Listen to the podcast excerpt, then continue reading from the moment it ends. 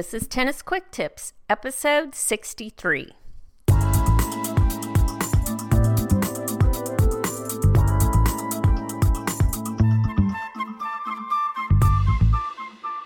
Hi and happy holidays. It's Kim from tennisfixation.com. I'm your host for the Tennis Quick Tips podcast. With every episode, Tennis Quick Tips gives you a quick and easy tip to improve your tennis game and to make sure you're having fun every time you step on court. Well, here in Houston, it's cold. And by cold, I mean we're often having to play tennis in temperatures that are below 50 degrees Fahrenheit. I know for many of you, temperatures like that sound pleasant, if not downright balmy. But people like me live in Houston for a reason, and that reason is we hate cold weather. So to us, what's balmy for Maine is absolutely freezing in Texas. However, you feel about what truly qualifies as cold weather, there's one thing we can all agree on. Playing tennis when it's cold is a lot different than playing tennis when it's warm.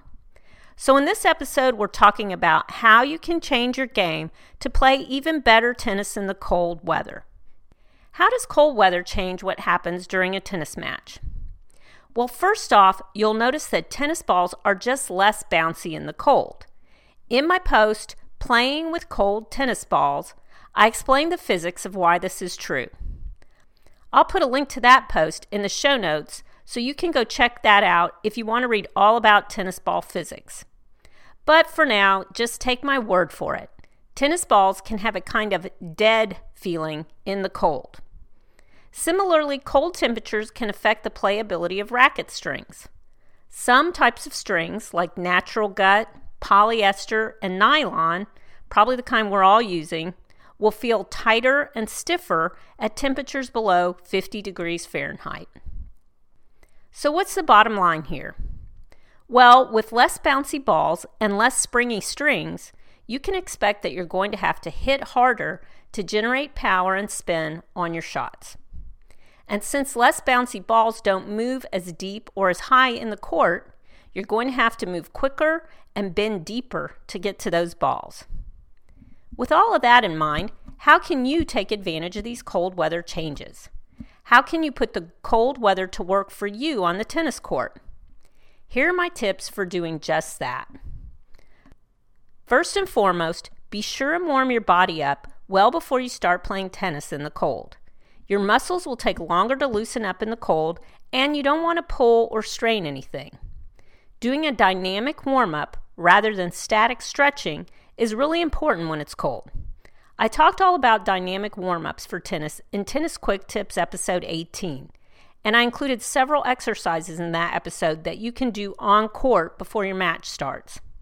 I'll put a link to that in the show notes for this episode so you can check it out. Besides warming your body up, See if you can spend a little extra time in the warm up you do with your opponent. This will help you see just how the cold is affecting your strokes and see what the impact of the weather is on your opponent. Now let's talk about what adjustments you'll need to make to your strokes. You know the ball is not going to bounce as high or as deep. If you want to hit topspin on your ground strokes, you're going to have to adjust for this. To do this, get your racket back early Drop your racket head and start your backswing lower. Aim deeper and hit harder. By doing these things, you'll get topspin on your ball and keep it out of the net. While it's harder to hit topspin in the cold, low and slow shots like slice and drop shots are even more effective in this weather. If these are not shots you typically depend on, try throwing them in more often in the cold weather. They're not only easier for you to hit well, they're even more difficult for your opponent to deal with in the cold. On your serve, you may find the same problem if you rely on a topspin serve. Not to say you can't use it, but be sure to mix in some flat and some slice serves. These won't bounce up the way a topspin serve does and will be more difficult for your opponent to return. Finally, get in there and attack the net. Your opponent's shots are not going to be moving quickly or bouncing up as much, so you need to be up at the net to get those low, slow balls and put them away. Well, those are my best tips for playing better tennis in the cold. Let me know how cold it is where you are. What's the coldest weather you've played in, and just how did it change your game? You can let me know by leaving a comment in the show notes to this episode.